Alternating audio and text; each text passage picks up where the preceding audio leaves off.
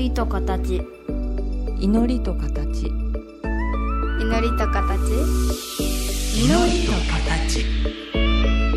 この番組は真言宗僧侶天野幸雄と大原美術館の柳沢秀行が祈りの世界その世界が形となったアートのあり方をテーマに言葉を織りなすトーク番組です目に見えないけど感じるもの。それが祈りの世界。その世界が形に転じたアートの世界。全く別分野で活動する2人の少し不思議で面白深い問答にお付き合いくださいませ。皆さんこんにちは。祈りと形の時間がやってきました。お相手は倉敷中島幸三寺住職天野幸雄と。大原美術館の柳沢秀幸です。今日も先生よろしくお願いいたします。いえいえよろしくお願いいたします。はい。あの前回に引き続きまして大原美術館から歩いて本当5分ほどの距離ですけれども、えー倉敷倉鹿さん。ありがとうございます、まあ本当にねあのですよね。まあそうですね。ひ人事のように語ってますけど 一応私の店なんですけどね。はい。はい。でそちらで現在倉敷妖怪祭りと。はい。そうなんです、ね。あの私と弟が妖怪造形作家という学校で、日本もののけ観光という、まあ、ユニットを、うんはい、はいやってまして、まあなかなか不思議な人でですねうん。この眼鏡を通じたら妖怪が見えますよとか これをはめたら聞こえますよとか、うん。あーこれで、えービビビとするとお妖怪を吸い取れますよとか、うんゴーストバスターズやあーそういうので育ったあーまあ摩訶不思議な弟でございまして今回並んだ作品の中にも妖怪との関わり方を表したような人の姿もいいくつもありますけどね。そうなんです、うん本当にねあの私がこう15で高野山でしょうん。なので弟はあー東京の美大でねうん。父母が 汗水流してうん。そして、えー一人前になったら「ほら妖怪作家になるだ」言うてね、えー最初の頃はね家族でうん。息子さんどんな絵描いてるんですか？よかったら1枚いただきたいわなんて、うん。あ言ってくれるような 仲間もいたんですけど、うん。お最初説明がしにくくてですね、うん。まだ妖怪市民権が微妙な頃でしたからね、うんまあ、世間も美大に行ったらこういうっていうイメージがすごい固定されてますからはい、ね。それも日本が先行とか言うたらね、あうん。ど。どこへ行ったんやっていうねまあでも妖怪の世界ってまだまだ本当に現代でもその妖怪に関わる人たちってたくさんいるんだなって僕もこの間驚いたんですけど、うん。あの大原美術館でうん。アーティスト・イン・レジデンスうん。をやらせてもらっててで今作品出来上がって公開してますけど、その谷原夏子さんっていうところにはい。あるお客さんがいらっしゃったら、はい。そのお客さんが弟さんも関わりのある雑誌の編集長さんだったっていうね、そうですね。あの、ゆうとかいという名前になったんですけど、うんあかいというか今かいという。もともとはですね、あの水木さんたちが中心となってうん。幽霊専門誌はい、幽霊文学専門誌とはい。妖怪文学専門誌うん。に、えーがあったんですけど、はい。いまあ、いろいろな事情で、うん。今は「かいという」という名前になったんですけどうん。多分そこの編集長がはい、あの興味津々でうん、あの倉敷を訪れいただいたみたいですね。でもね私もあのそういう滞在制作を受け入れてたりしてうん。でいろんな作家さんがいろんな作品を描いているところを今まで見聞きしてきたことは多いんですが、はい。さっきこういうさんが、はい。この紙の箱？はいはいはい。これに絵を描いてる様子を垣間見させていただくとはいあこの立体造形の素材感はこういうさんの手のスピードとかピッチにちょうどいいんだなってすごい思いました。ああの紙にね絵を描かれるのを見ると、うん。一瞬手が速い一筆一筆がさっさっさっさって動くタイプなのかなと思ってたんですけど、結構ゆっくりですよね。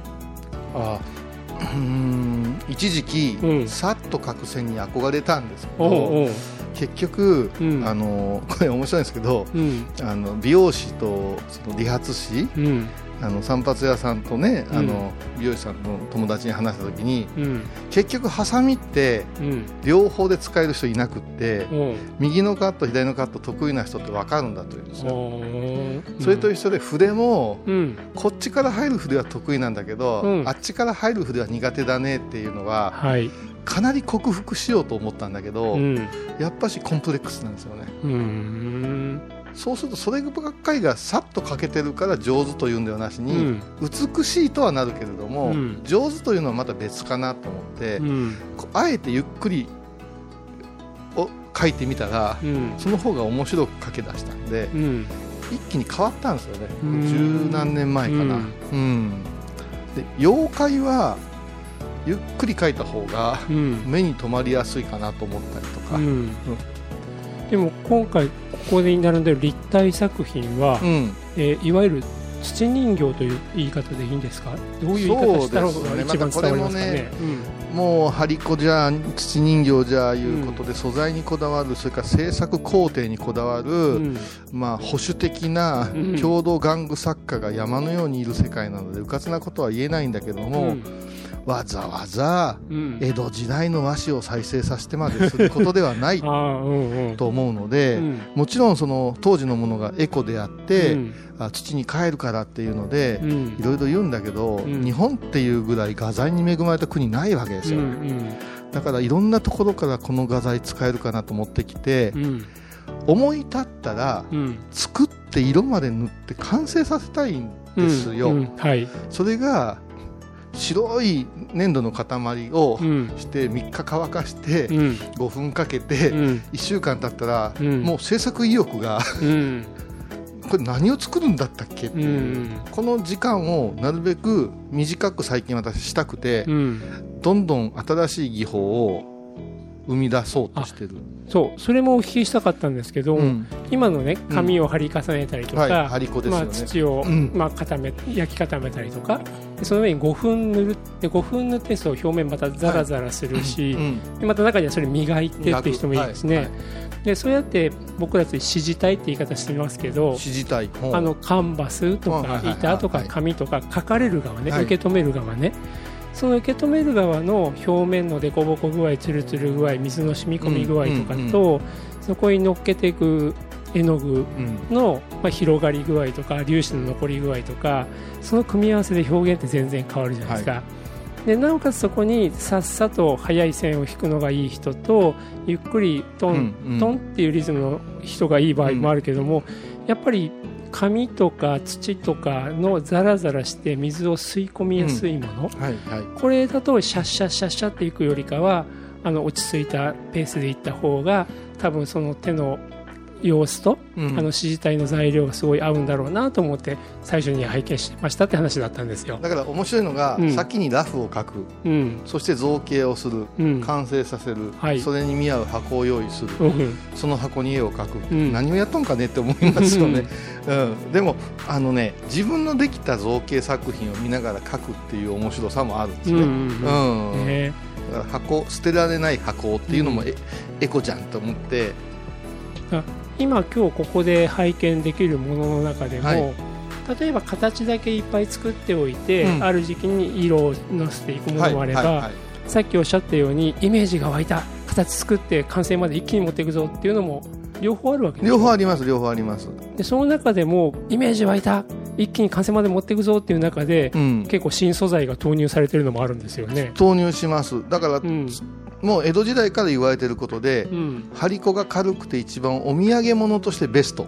はい。で今でもフランスとか張り子ブームで、うん。日本で張り子を本当にああのお互いじゃないけどもう全部買って帰る人がいるぐらい張り子はすごいんですよ。うん。で張り子は適当に消耗ししていって新しいのを買いたくなるぐらい痛みが出てくるものなので、うん。作家としては回るっていう世界なんですよ、ただ張り子は技術もいるし時間もかかるし、うん。そのコストあの手間から言うとこ値段がうん。安いんですよね、うん。続きまして土人形。これはもう簡単なんですね。伏見人形に見えるように型抜きができるし最高なんですけど、うん。今度は重いんですね。うん。重いと3つ4つ欲しくないんですよ。うん。1個ずつ増やしていく。はい。この狭間のものを開発してしまえば 何の文句もないわけですよそしてこの度、えー、天の恋は成功したわけです。こうして市場投入もされたわけですね。そうそう、うん。大原賞ぐらい欲しいぐらいですね。でもまさにそれがもう張り子でもねえがとかね土人形でもねえがと伝統に即しとらんわっていう方もいらっしゃるわけですね。うん、知ったこっちゃねえと、ねはい、モチーフとう、ん。えー、と5分のうん。肌触りとうん。色味さえうんあの維持すればうん。伝統には即します、うん。うん、ね、でまあ何をして伝統かですしね。伝統に即さなくたっていいじゃないって僕なんか思いますけどね。うん。でもだって実際ここにはとても伝統に即した作り方をしたものもあれば、はいはい。自分なりに、うん、イメージが湧いた即完成まで持っていきたいっていう、あのー両方あるでしょ、制作を伝統にこだわると、うん、もう古典民謡みたいになってしまってオリジナルができなくなっちゃうクラシックになっちゃうんで、うんそそれだと全然ねうん。誰まで止まっちゃうんでうん。そっからの何かっていうのははい。やっぱ作っていかんと、ね。うん。そうですよね。あのそういう点でもねとても興味深い転換ですけれども ちょっと一曲いきましょうか。はい。はい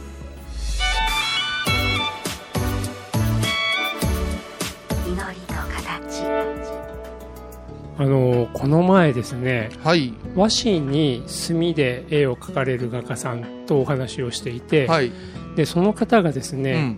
雪舟のうん。作品をいわば再現するというプロジェクトに取り掛かったんですって。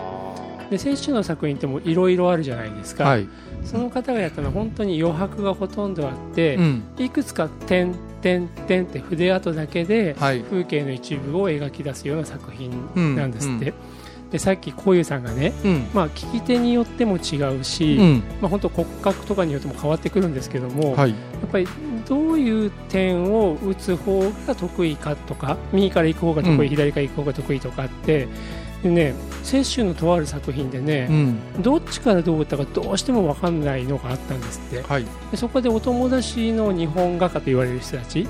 何人かと意見交換して出た答えっていうのが、うん5つここに点が並んでる時うに、ん。この3つは右から打っていて、うん。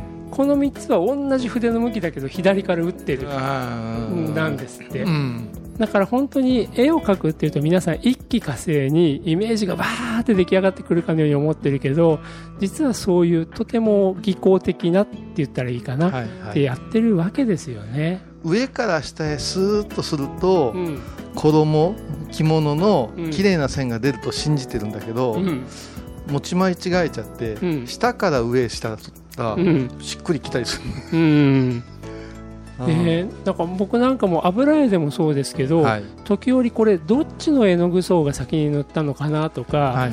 この筆、まあ、穂先が細くてうん。根元が太いけど、うん。どう押し当ててったのかなって見ていくとすんごく分かんなくなる絵って結構あるんですよね。ありますね、うんで今またすごくレイヤーが好きにみんななってるから、うん。どの色が一番下におると、うん。この色が生きてくるかとか。あーそうで私もその世界はいうん。模型とかは絶対そっちの世界なんですけど、スキンとかいう技法なんですけど、これぐらいベタ塗りでうん。もったりしたっていうのは、うん。逆に掟破りすぎて気持ちいいんですよね。なるほどね。でね今回見せていただいてい。ものも張り子だったり、はい。土であったり、うん。あるいはオリジナル技法のものもあったりしますけども。と先生に名前つけてもらわないかん時期が来ますね。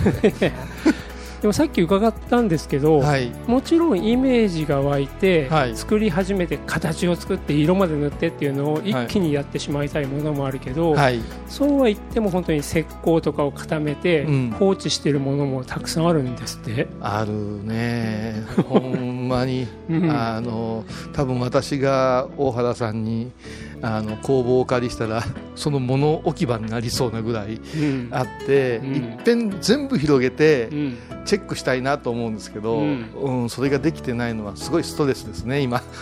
でもねお忙しいけれども一度どこかであの大きなアトリエじゃなくても、ん。なんか100個なら100個無作為に抽出をして、うん。天のこういうチャレンジとか言ってこれはタコだとかこれはクマだとか、その時白いただの塊から見えた形をどんどん色を塗るとかやってみたら面白いんじゃないですかね。意外とね動画でも何もないとこからものができるって面白いんですけど、うん。い一番面白いですね。あの皆さんピンとこないと思うんですけど、うん。私あんまり絵とこの造形ものの,、うん。あの区別をつけてないんですよね、うん。だからデコボコキャンパスって言ってるんですよ、うん。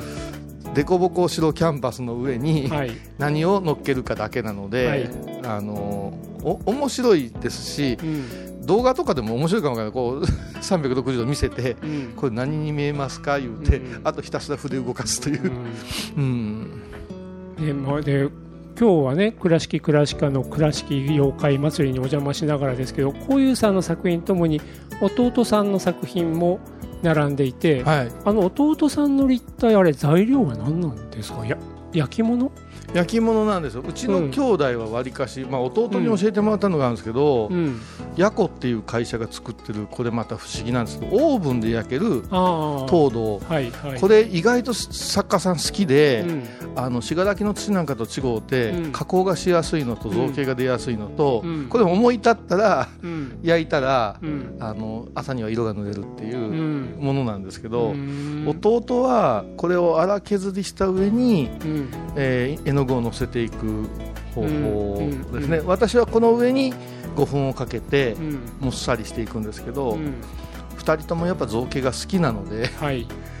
マニアックなあーことばっかりやってますよね、うん、でもあの本当に焼いたものっていうのは焼くことによって焼き縮んだりするし、うん、ちょっとしたディテールが開いてみたりあんまりそうじゃなかったりして自分が思ってるのとは違う形に少しずれることもありますよね。でもね、うん。あのーカッターやのみが入るんであなるほど、弟はそこからうん。あの成形するんですね、うん。私はその歪みが好きでうん。そのまま行くんで、うん。うん、弟の方があリアルタイプかもわかるんですけどね、うんでもね今回改めて妖怪を取り上げたというところでお聞きしたいんですけども、うん。まあ、弟さんはもう小さい頃から妖怪大好き。はい。で妖怪の出そうなところとか出たと言われるところを巡ってらっしゃったんですよ、はい。でもうその頃から古い要するに、えー水木しげるさんとかではない、はい。もっとはい遡った妖怪の絵なんかも随分見てらっしゃったんですか、うんそうです。それからそこに伝わる方言とか、うん。あの民族学風俗、うん。そういうのを勉強してうんあこんなことになったんだなっていうのを彼なりにまとめてやっていったんですけどね。で一方こういうさんはそういう弟さんからまあいろいろ刺激を受けられることもあるしうん。やはりお坊さんとして、ね、仏様の世界の図像ってたくさん見てらっしゃったけど。だから中学校まではうん。弟がどちらかというと怪獣怪物が好きで、うん、私はロボットメカが好きああなるほど、うん。で私はそこから一切遮断されるわけですよ。うん。ガンダムとか作れない世界に入っちゃうはいでそれで今度は仏像彫刻とかうん。絵とか拝むっていうのはこういうイメージだよって教えられた時に、うん。とにかく仏を描けとうん。作れと、うん。うん。あのー中国のあの絵師の伝説でねうん。馬のそ天かける馬をかけるうん。青年がおって、うん。老人がよかったら観音様描いてくれへんかって言って、調子乗って描いたらうん。馬面だったと、うん。だから畜生から学ぶとこうなるんだみたいなああって私はある程度、うん。その自分のほほほえみ仏のスタイルみ仏画のスタイルができた時に、あうん。何をやっても怖くなくなったというか、うん。崩しても面白いなと思って、うん。そこから妖怪入っていったんですあなるほどね。だからね今日もこうやってお伺いしてでお店の中にたくさんの品々作品がありますけども、うん。一つ一つ語ると妖怪の側の話もいくらでも出てくるし 作り手の方からしてもいくらでも話が出てくるしっていうものですよね。そうですよね。もうよ、うん。なんか秋からは妖怪番組にしてもいいぐらいテ テーマはありますよね、うん。うん。まあ僕は一つ一つの妖怪の現れ方現象はよくわからないけど、やっぱり妖怪っていうものの語られ方それはだからこの世ならざるものだったりうん。自分たちがすぐに知識の引き出しにポンって収められないなんだろうこれっていうものをね、うん。あのー今よりももっと緩やかなそしてもっとなんか自然に近い中から出てきたものが今こうして造形物として並んでるっていうのはなんだろうな。単なる古き良き時代ではなくて、うん。もう一回この21世紀のスマートフォンやねデバイスがいっぱいある時代の中でのいやーそりゃ考えですよね。満員電車にもいっぱいいるでしょう。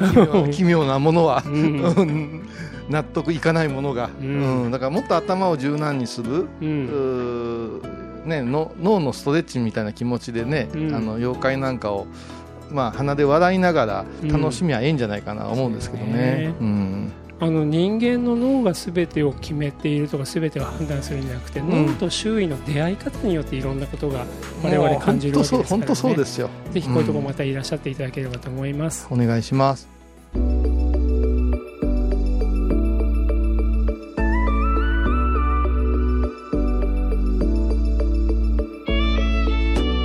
と今終わってしまったかのようなんですけどは私がですねい。はい。さっきから足の裏がつってまして。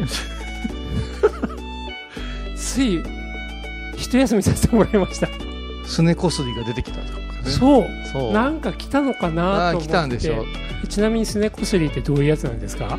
すねこすりはあれ岡山の茨の方でね、うん。えー出てきたうん。犬とも猫とも言えない、はい、えーちょっと丸まったような、うん。でこうそれこそすねあたりをうんふわふわみたいな、うん。でまだそそれが出たという場所が残ってるんですよね。へ岡山ってすごいあのね、本当に妖怪の伝承ものすごい多いんですね、なんかね今回妖怪をテーテーマにして、うん。うん、こういう作品展の中でなんか一個一個の曰く因縁とか、うん。その情報を聞き始めるときりないなと思ったんでなるべくそれ聞かないようにしてたんですよ。あいやそれはやっぱしうん。うん喋、れ言われて喋るけども、うん。想像も妄想もいるし、あとで自分の中にその柳沢先生が足をつったっていうところから、えーこういうことかもねと言ってみたりとかでもねなんで今はそれ僕もお話ししたかっていうと、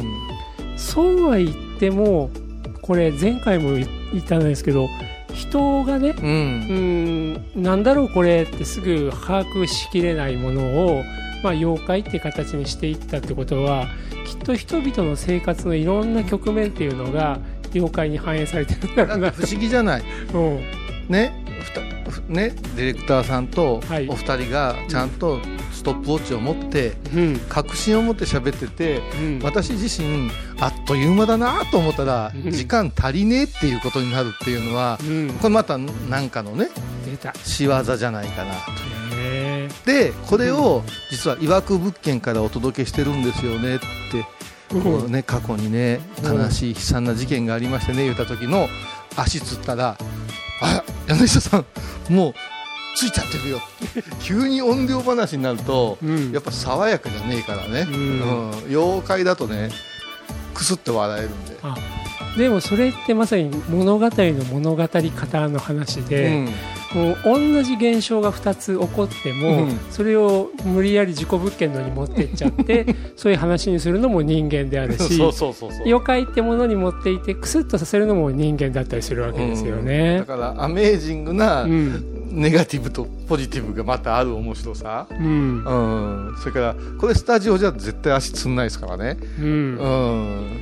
まあ今回ね立ったまま収録しましたからね、はいはい。うん、でもね本当にこうやってあの改めて妖怪っていうものをここに、なんていうかなまあ探り出すっていうのも変だけども、出してくださったことによって、まあ、我々が日々の暮らしを過ごしていくとかその中でどんな形に取り囲まれているかとか、うん。でもそうやって自分たちがすぐに把握できないものをどうやって自分たちの世界に置き直すのかとか、うん。まあ、いろんなことを考えるきっかけがいただけましたのでこれ会期としたらば一応8月の20日まで、20日ですけど、まあはい。夏休み期間中は、うん。まあ、自分の店ですしね、うん。えーのんびりまたふ増やしていこうと思ってるんですよ、うん。うん、どんどんどんどん。だから何回来ても面白いねっていうのをしていただきたいと思ってはい。